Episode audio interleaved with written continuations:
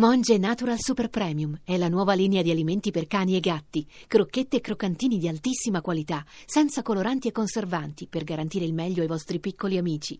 Monge Natural lo trovi nei migliori pet shop e negozi specializzati. Voci del mattino. Al termine di un incontro con alcuni leader asiatici alla Casa Bianca, il presidente americano Obama si è rivolto alle autorità del Myanmar affinché garantiscano protezione alla minoranza musulmana Rohingya. We were, we were talking earlier about uh, what's required for Myanmar to succeed. I think one of the most important things Abbiamo parlato di che cosa serva al Myanmar per completare con successo la propria transizione verso la democrazia, ha detto il Presidente degli Stati Uniti, e io penso che una delle cose più importanti sia quella di porre fine alla discriminazione nei confronti di persone a causa del loro aspetto e della loro fede religiosa. I Rohingya sono stati discriminati pesantemente e questa è una delle ragioni per cui fuggono dal paese. Credo che se fossi un Rohingya, ha proseguito Obama, vorrei vivere dove sono nato, nella terra dove hanno vissuto i miei genitori, ma vorrei essere sicuro di essere protetto dal mio governo e di essere trattato correttamente. Penso che nel quadro della transizione democratica del Myanmar sia importante che questo tema venga preso molto seriamente. Oggi il nostro paese celebra la Festa della Repubblica, ne parleremo nella seconda parte della nostra trasmissione, ma prima vi vogliamo proporre un rapido viaggio attraverso questi sessantanove anni di storia, rivissuti con le voci di alcuni degli uomini che hanno ricoperto il ruolo di Presidente della Repubblica. Il millenovecentocinquanta si chiude, mentre nel mondo i popoli interrogano con ansia il domani e vogliono scorgere sull'orizzonte incerto i segni di un anno fecondo di lavoro e di benessere.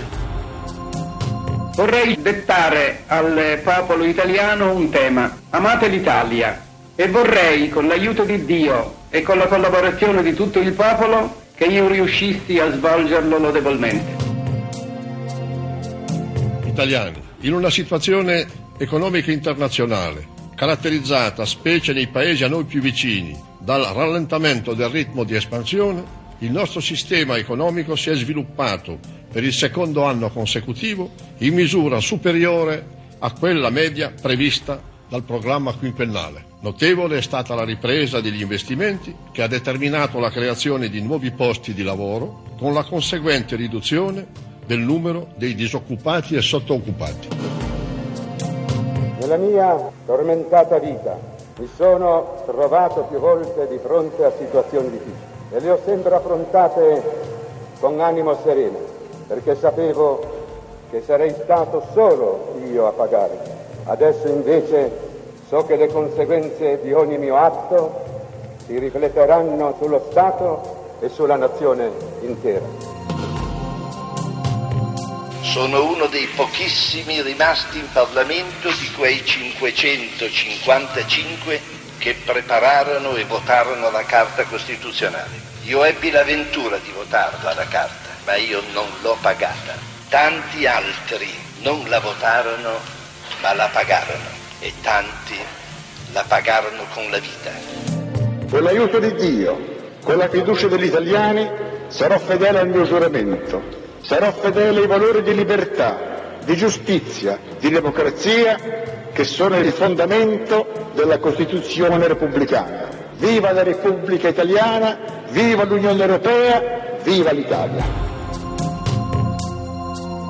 Il fatto che si sia instaurato un clima di pura contrapposizione e di incomunicabilità, a scapito della ricerca di possibili terreni di impegno comune, deve considerarsi segno di un'ancora insufficiente maturazione nel nostro Paese del modello di rapporti politici e istituzionali già consolidatosi nelle altre democrazie occidentali.